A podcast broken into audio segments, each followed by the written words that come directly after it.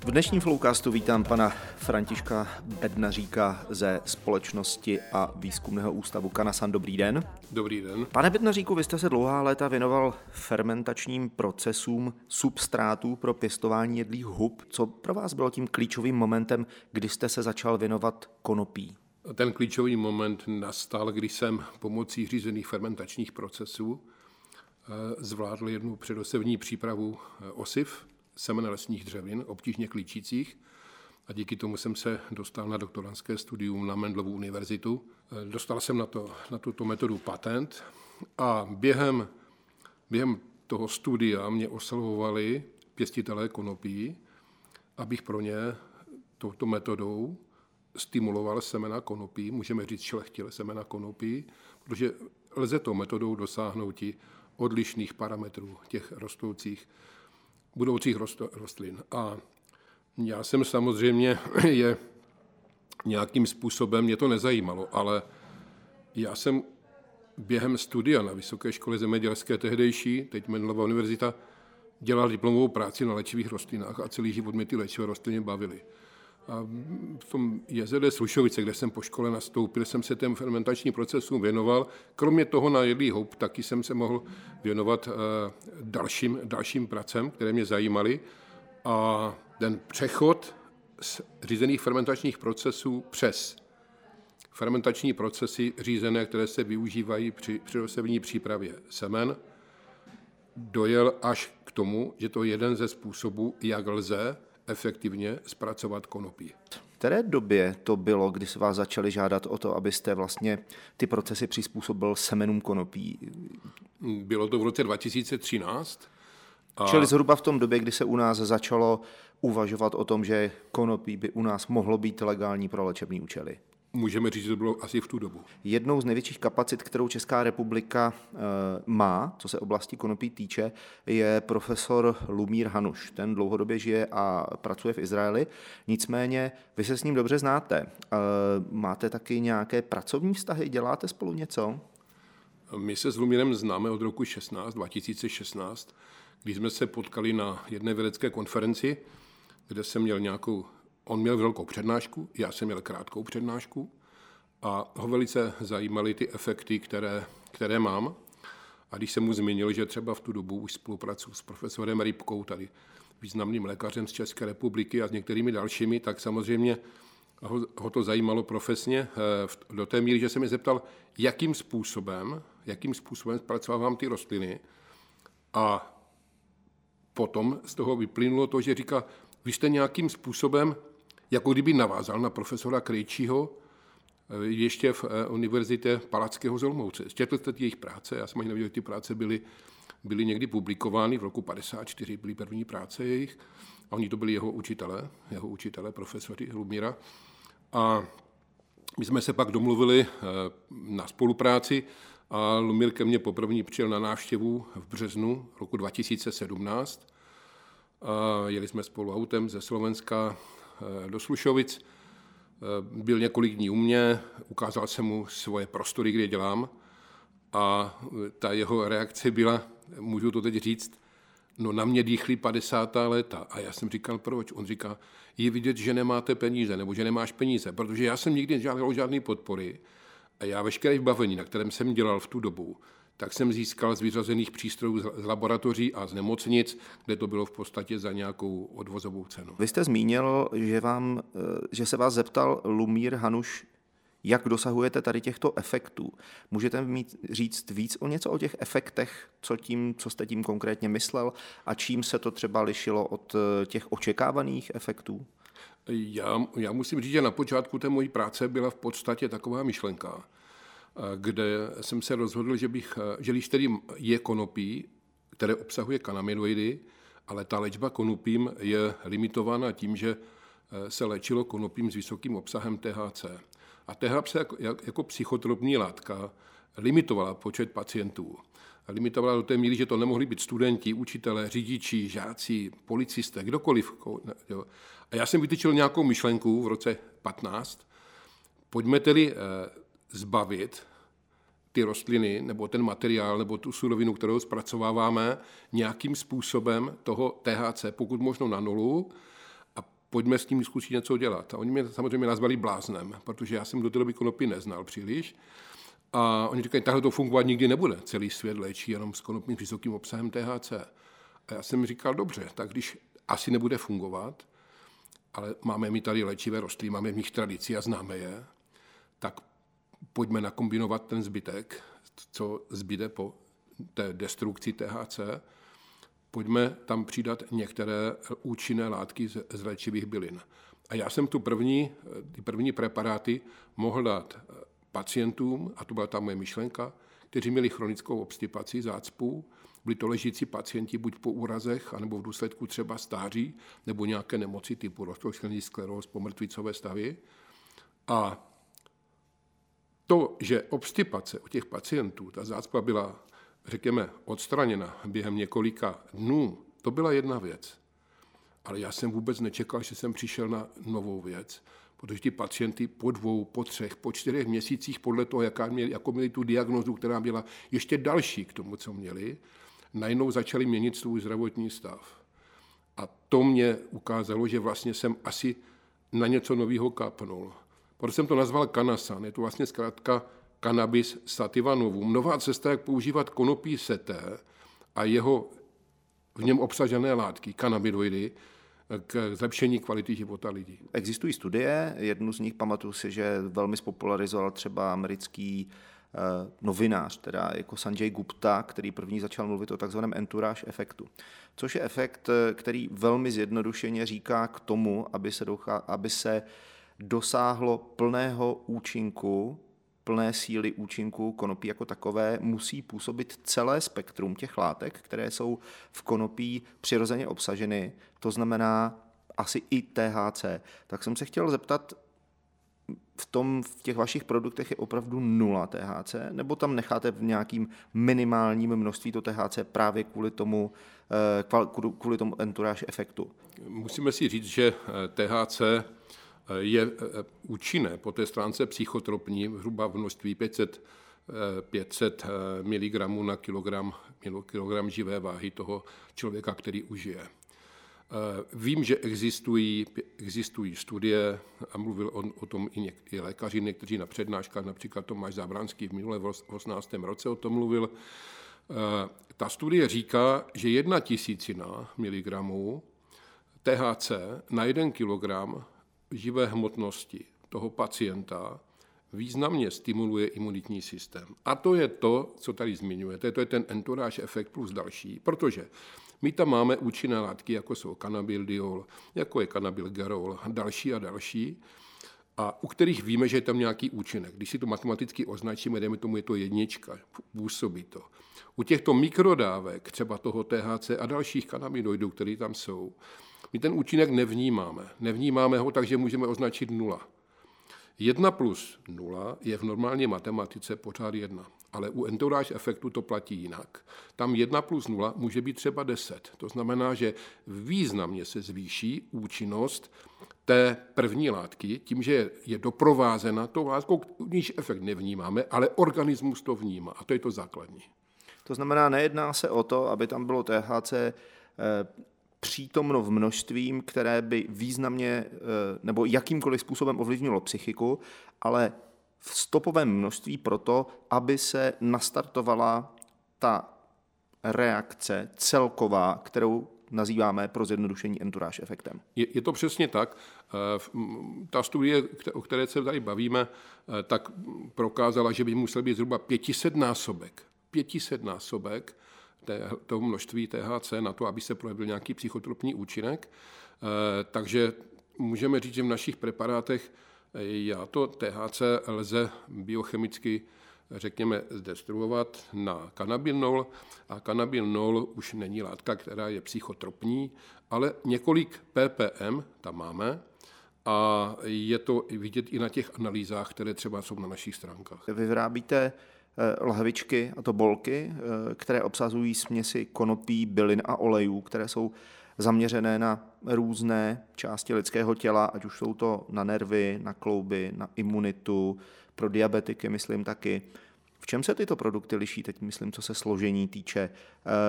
Jakým způsobem třeba zkoumáte to, že mají opravdu takový účinek, jako, jakým jej označujete? Jasné.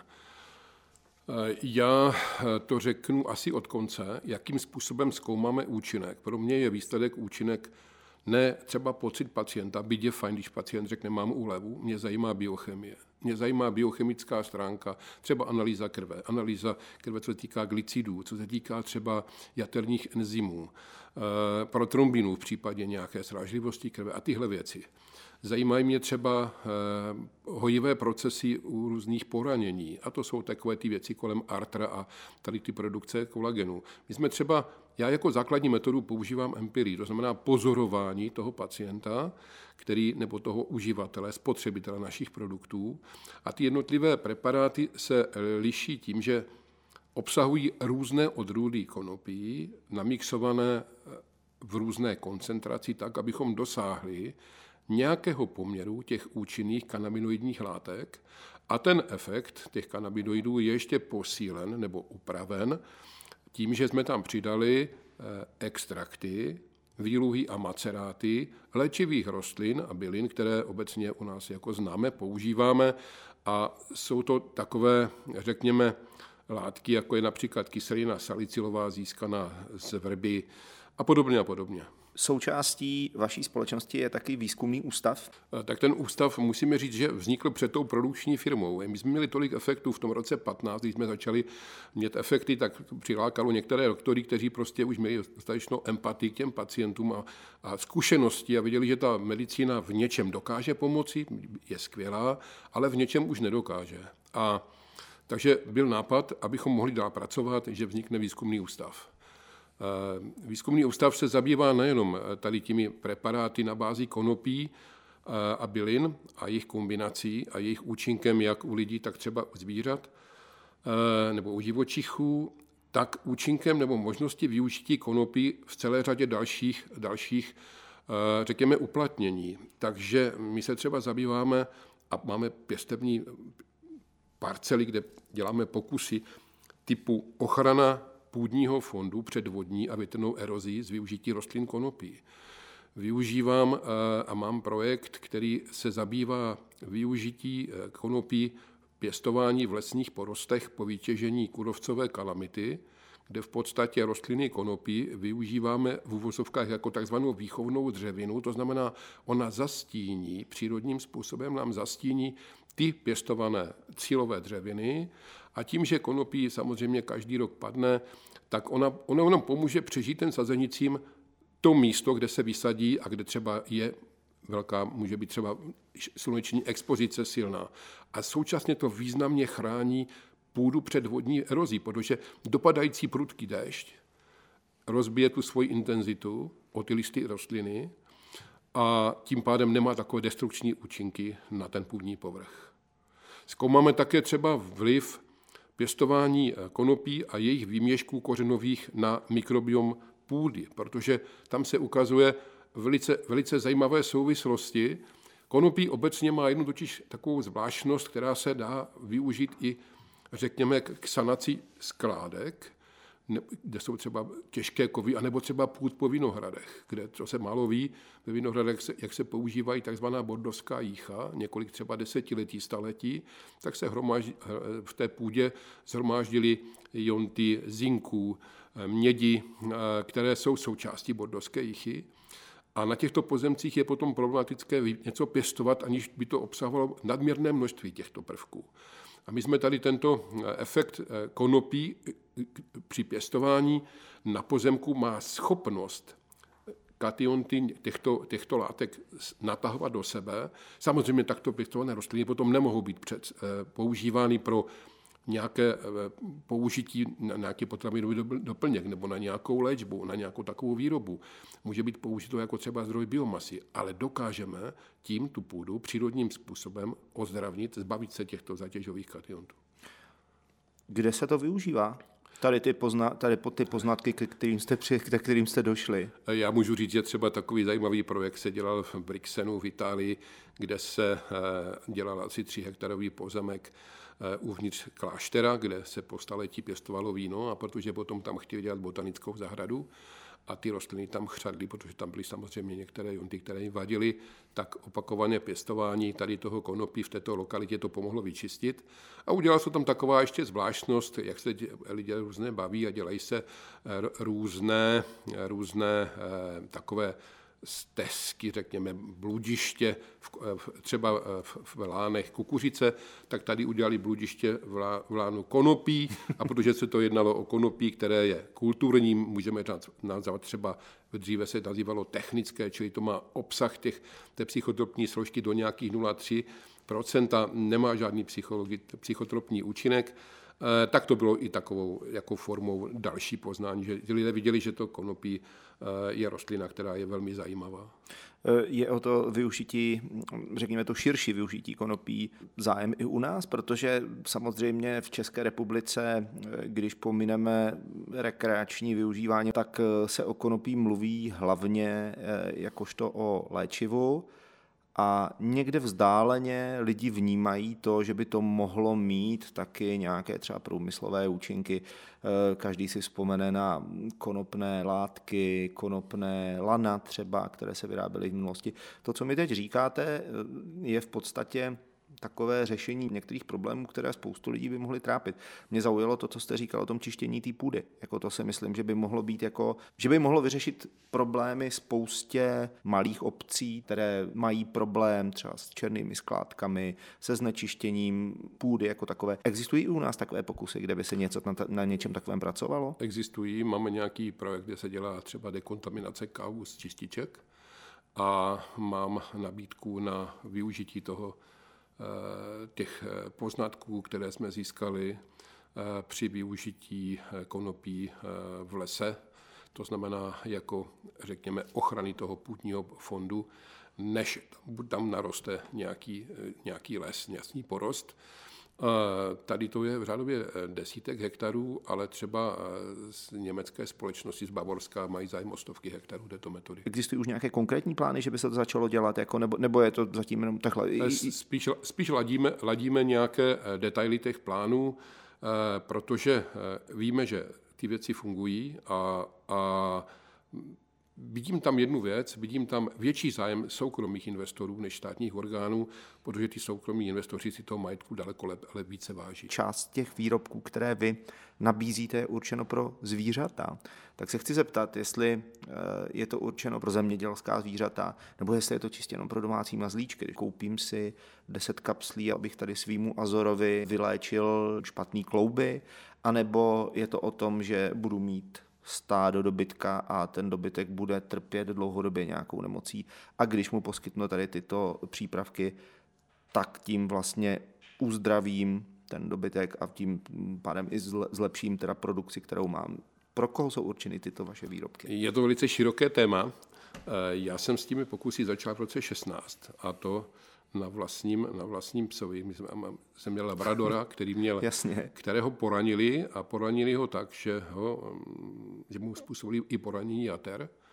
A ten pes byl v podstatě v sepsi a veterinář mě tehdy řekl, že pes nebude, protože antibiotika to nestačí sebrat, ale já jsem mu eh, tu pastu, kterou eh, jsem jako cíleně namíchal, podával asi 10 nebo 12 dní a ten pes se z toho dostal a to mě otevřelo jaksi cestu, eh, eh, jak, jakým způsobem eh, můžeme pomoct zvířatům obecně. A já jsem velice třeba uvítal spolupráci s vysokou, vysokou školou veterinární v Brně, kde, kde na, můžeme na celé řadě různých jiných zvířat.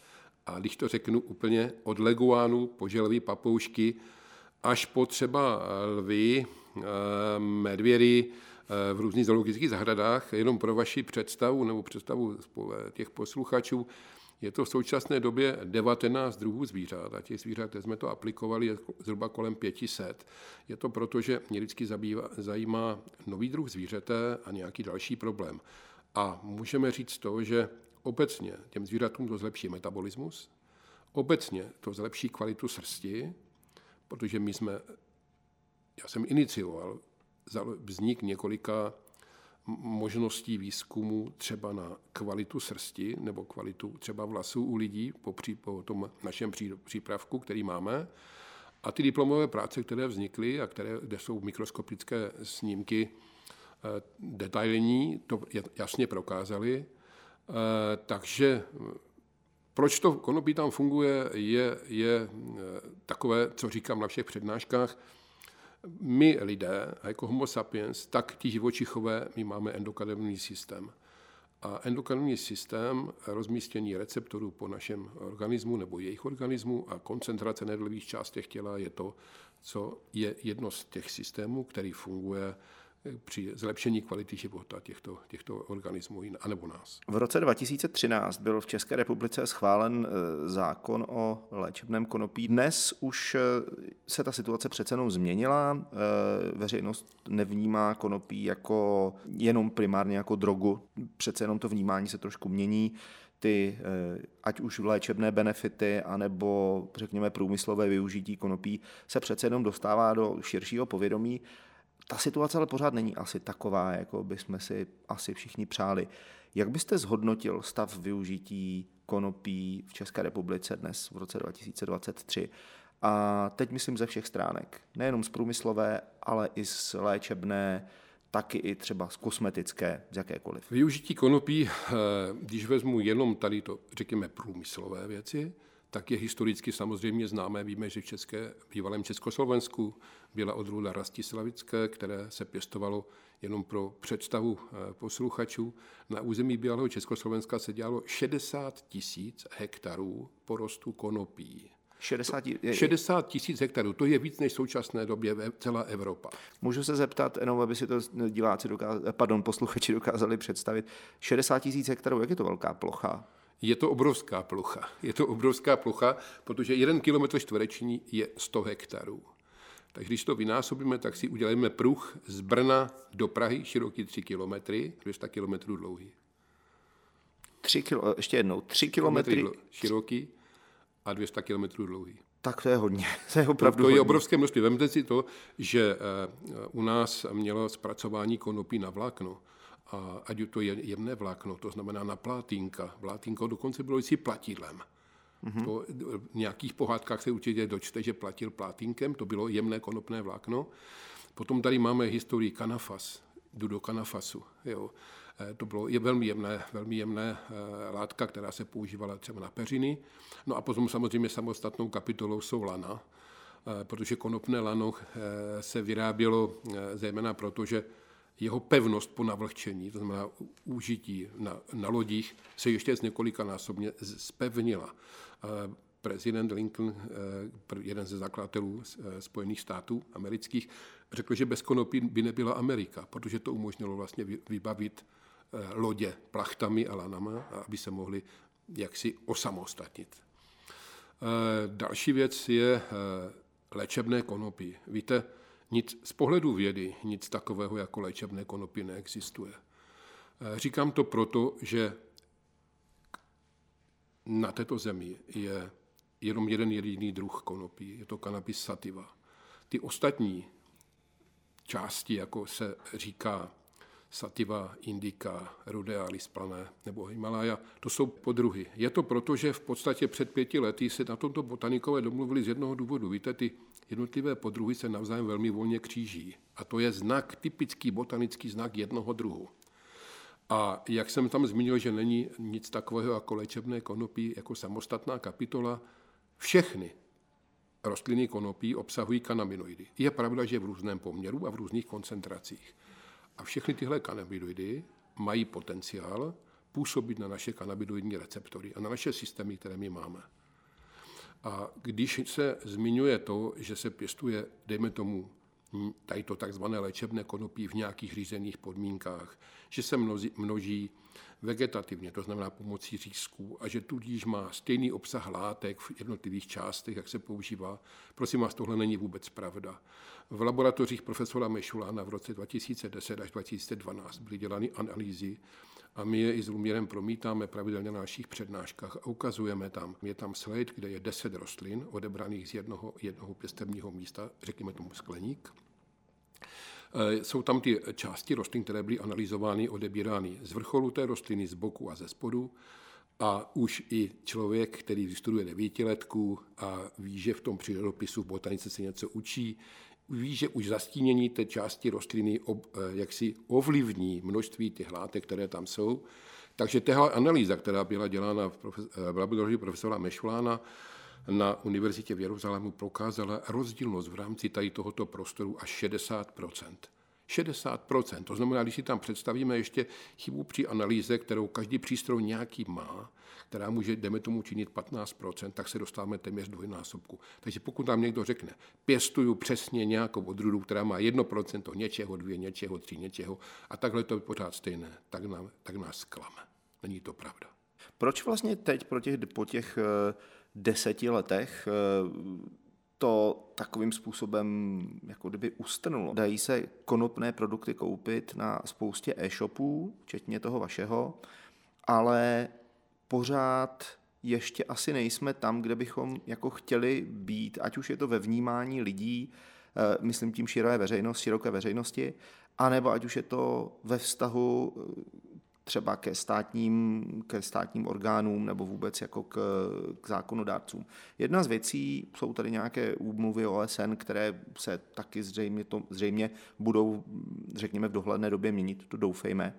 Eh, ale pak jsou tady možná ještě, pořád, pořád mi to ještě, pořád mi to připadá, že takové to nadšení, které tady před těmi deseti lety možná, nevím, sedmi, sedmi až deseti lety bylo, že trošičku se zadrhlo. Čím to je podle vás?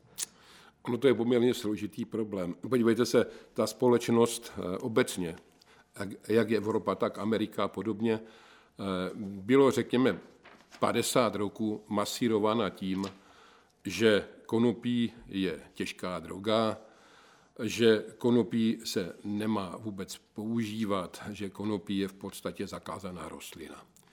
A bylo to jenom, prosím, pro obsah té jedné jediné psychotropní složky, a to je THC. Ale analýzy v současné době už prokázaly, že v té rostlině konopí je, prosím, 298 kanaminoidů a ty psychotropní nejsou.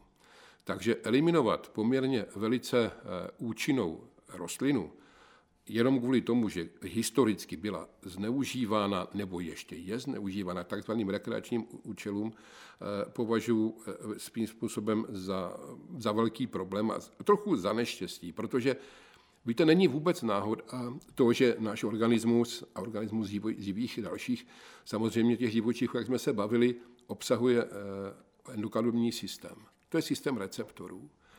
A ty rostliny, které ty kanabidoidy produkují, fytokanabidoidy, rostliny konopí, v podstatě jsou, nás doplňují. Náš organismus je připraven na to, aby tam ty kanabinoidy účinné přišly, aby ten náš organismus znovu dostali do té homeostáze. Homeostáza je rovnováha tvorby bílkovin. To jsou tak zásadní věci, kde si myslím, že proč to tak ustrnuje a proč to teď třeba je i někdy různým způsobem je s tím manipulováno. Někomu vadí to, že se lze zlepšit kvalitu života. Máte třeba nějaké zkušenosti s tím, že to, že to lidem nějakým způsobem konkrétně pomáhá? Vy říkáte, že se s těma lidma bavíte, že máte zpětnou vazbu. My máme zpětnou vazbu asi u 2,5 tisíce lidí a máme tam evidované efekty u 84 diagnóz. Eh, já jsem se zaměřil v té svojí práci zejména na diagnózy, které jsou takzvané idiopatického původu a autoimunitní, případně jiné. Je to soubor několika příčin. A jedna z těch příčin je, a vy jste to tady dobře zmínil, v jakém stavu je společnost, ty lidé jsou teď v mírném stresu, pořád jsou v mírném stresu. Stres samozřejmě zapříčinuje jednu věc. Neustále nám produkuje náš vlastní kortikoid, který je imunosupresivní látka. Čili my jsme pořád posunováni do, nebo vychýleni z našeho normálního stavu, co týká imunity. Snižuje se nám imunita. Snižuje se nám imunita. A teď můžeme říct jednu věc. Jsou prokázané účinky kanasanu, že jsou tlumeny účinky těch událostí, které vyvolávají zvýšenou míru stresu. Ono se to dá poznat třeba u diabetiků poklesem nebo zakulacením těch tzv. píků, kdy oni opravdu někdy jsou vystaveni stresu a přestože ta léčba je dobře kompenzována, tak jsou zaznamenány biochemické marky, které to značí a ty píky tam tak nejsou ostré. A ono to znamená, že, ten, že ty události samozřejmě jsou pořád, které to člověka stresují. Ale ten člověk na to reaguje ne tak silnou tvorbou, těch látek, které nám ničí imunitní systém nebo, ho, nebo zhoršují jeho funkci. A to je to zásadní. Nemají tak destruktivní účinek. Přesně tak. Jestli tomu správně rozumím, ty přípravky z konopí mohou člověku pomoci neeliminovat, ale zmírnit dopady toho okolí a vůbec života to, v dnešní společnosti. To je jenom jedna část. Víte, jak se tady zmínilo, že třeba eh, se rozvíjí celá řada různých moderních chorob. Já vám třeba řeknu zkušenost, eh, jak se říká, sportem ku zdraví, není to po každé pravda. Za minulý měsíc mám čtyři nové pacienty, kteří mají ulcerózní kolitidu a jsou to mladí chlapí, prvolikové hokejisti. Z obrovského dávky stresu ti lidé mají prostě tento problém. A my víme, že Kanasan, ta varianta imuno na to excelentně pomáhá. Nakonec na našich stránkách vidíme příběh Martina, hokejisty z Lína, který už s touto diagnózou byl na jipce a ten člověk je zdravý a chodí, ale společnost obecně má velký problém s tím, že je celá řada událostí, která stresuje lidi a která vychyluje toho člověka z té homeostázy, z té rovnováhy tvorby našich bílkovin, hormonů, různých působků. Jo? A to všechno se na nás bohužel podepisuje negativně. Červnu tohoto roku hlasovali poslanci eh, v České republice o možném zákazu CBD a dalších kanabinoidů. Naštěstí to neprošlo, ale ty snahy tady jsou neustále, ať už je to ze, ze strany, řekněme, konzervativnější části zákonodárců, ze strany některých složek státní moci. Eh, kdyby k takovému, kdyby k takovému eh, zákazu došlo, co by to znamenalo pro vás jako spíš jako pro člověka, bych řekl. Možná ani ne pro, jako pro podnikatele, protože pokud tomu správně rozumím, to, o čem se dneska bavíme, jako je jednou z částí vašeho podnikatelského portfolia. Takže jako spíš pro člověka. Co by, co, co, by to znamenalo pro vás? Pro mě by to znamenalo asi to, co jsem tehdy napsal, a jak se pomenoval i ten článek, protože eh, v, v, v květnu letošního roku, já když jsem měl možnost eh, se zúčastnit té diskuze o tom CBD, tak jsem pochopil, že ti lidé, kteří o tom rozhodují, o tom vůbec nic neví. A pro mě to je návrat do doby temna. To je prostě 14. století, země se točí, takže ho upálíme. CBD je kanabinoid, tak ho zrušíme. To je prosím vás pitomost. Věci celého světa, kteří konopí zkoumají, ví, že CBD a další kanabinoidy nejsou psychotropní, je tam jediná psychotropní složka a to je THC. Eh, já možná bych si dovolil trošičku oponovat. Řekl bych, že těch lidí na těch pozicích, které mají možnost něco ovlivnit, a kteří jsou tomu e, nakloněni a kteří o tom něco ví. Já, bych, já teda doufám, že tam nějací takový jsou a že, že jich několik je. A že i díky nim třeba ta připravovaná legislativa Eh, která teď snad by mohla do konce roku projít, by mohla projít. Ale vy jste řekl takovou, takové krásné přirovnání, ještě když jsme se bavili eh, vlastně před tím, eh, před tím vlastně při, když jsme se připravovali tento rozhovor. Jak, to, jak, to, jak jste to říkal přesně? Mně se, mě se Lumír Halnuš zeptal, když přijel ke mně na to pracoviště asi po páté, jak je to možné, že při tak nízkých koncentracích třeba té tolik sledované látky CBD Můžeme to možná posluchačům říct, že se prodávají různé produkty CBD, které mají 1%, 3%, 5%. Mě se na tom předna, se na přednáška na to lidi ptají. A já jim, jak je to možné, že to tak funguje, když mám tak málo CBD. A já říkám, víte, tak já tam nemám ani 1% CBD. No jak je to možné? Já říkám, já vás teď ještě usadím víc, já tam nemám ani desetinu CBD. Jako desetinu procenta. Desetinu procenta CBD. Mm-hmm. Oni to nebudou pochopit. CBD je jedna ze součástí, důležitou součástí, ale jenom ze součástí. A co jsem tehdy Lumírovi řekl, Hanušovi, když ke mně přijel, říká, prosím, jak je možný, že máš třeba úspěchy u těchto a těchto diagnóz, vzácných autoimunitních poruchách. A já jsem mu odpověděl, Lumíre, víš, konopí je Formule 1, ale doteď s tím svět jede jako s Trabantem a ještě se špatným palivem. Co bychom měli udělat, abychom za deset let mohli říct OK, už jezdíme v té Formuli 1. už tam víme, jaký palivo do ní dát, už se dokážeme prohánět tou obrovskou rychlostí a už můžeme vyhrávat ty závody v Monze nebo na jakémkoliv okruhu. Já si myslím, že, to by, že by to měl být objektivní pohled na tu rostlinu, objektivní pohled na výsledky, jich bylo dosaženo a bude ještě dosahováno. A to nám může všem, všem opravdu zlepšit kvalitu života. Já jsem to v jedné relaci v rádiu řekl, že vnímám konopí seté, cannabis sativa, jako našeho souputníka, jako souputníka homo sapiens na této planetě. Doufejme, že soužití s tímto souputníkem eh, bude už jenom harmonické a že eh, konopí bude moci projevit eh, a dát lidstvu to, co mu opravdu dát může. Pane Bednaříku, já vám moc krát děkuju, že jste dneska přišel, že jste si udělal čas. Kromě toho obecného přání, které jsem řekl před chviličkou, vám taky přeju, aby problémy, se kterými si potýkáte, aby byly co nejmenší, aby lidi pochopili ten potenciál který konopí má a aby ho dokázali pořádně využít. A to si vlastně můžeme popřát takhle navzájem. Jako. Moc, moc děkuji a určitě, určitě eh, bych přál, aby, aby lidé se přesvědčili, že kanabinoidy jsou látky, které k našemu organismu patří. Náš organismus tím, že má endokrinní systém, tak je na to připraven. Je připraven na příchod těchto látek k tomu, abych zlepšil kvalitu našeho života. Takže doufám, že to tak bude. Děkuji vám ještě jednou, mějte krásný den, hezký den přeju i posluchačům Flowcastu, Zůstan, zůstaňte nám věrni, díky a nashledanou. Nashledanou. Flowcast. Flowcast. Flowcast. Flowcast. Flowcast. Flowcast.